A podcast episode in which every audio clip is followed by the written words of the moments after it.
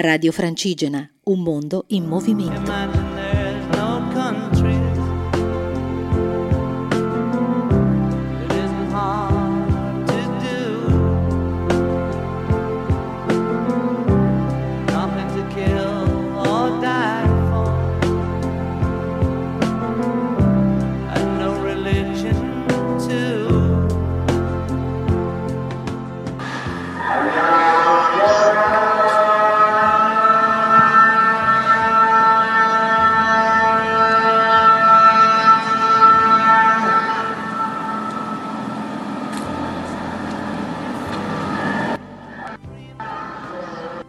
Shalom amici di Radio Francigena, dopo il richiamo alla preghiera pomeridiana siamo pronti per raccontarvi questa terza tappa del Gesù Trail che oggi ci ha portato da Nazareth al Monte Tabor.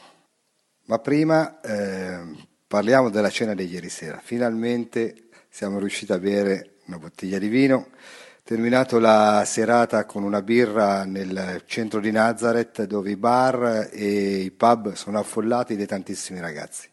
La lingua araba e ebraica si mescola attorno allo stesso tavolo e vista dall'occhio esteriore ci sembra ci sia molta tranquillità tra le tre religioni che popolano la città di Nazareth.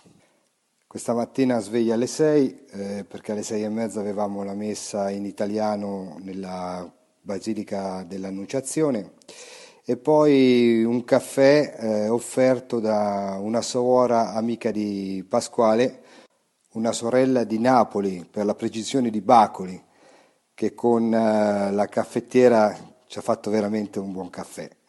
Ne avevamo veramente bisogno.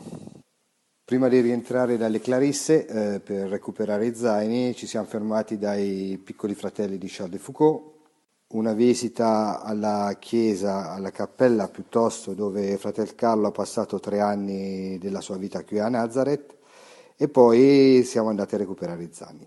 16 chilometri ci separavano da Nazareth al Monte Tabor, 16 chilometri quasi tutti sull'asfalto, a parte un tratto mm, immerso negli oliveti e poi da lì ci si è aperta una grande vallata e il Monte Tabor era nel fondo.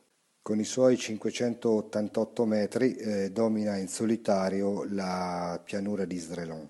Un'antica tradizione del III secolo identifica il Tabor come il monte sul quale avvenne la trasfigurazione di Cristo davanti agli apostoli Pietro, Giacomo e Giovanni.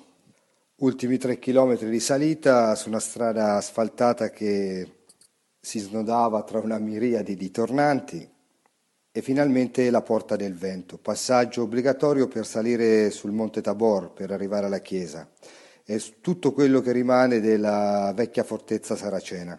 Oggi per noi la, l'accoglienza non è stata fatta dai saraceni, ma bensì dalla comunità Mondo X che ora si occupa del, dell'ostello, un centro di recupero per giovani in difficoltà, tutti i ragazzi italiani, quelli che abbiamo incontrato, che ormai dal 2006 ha il compito di prendersi a cura le, di questo luogo, quindi curandolo e rendendolo accogliente.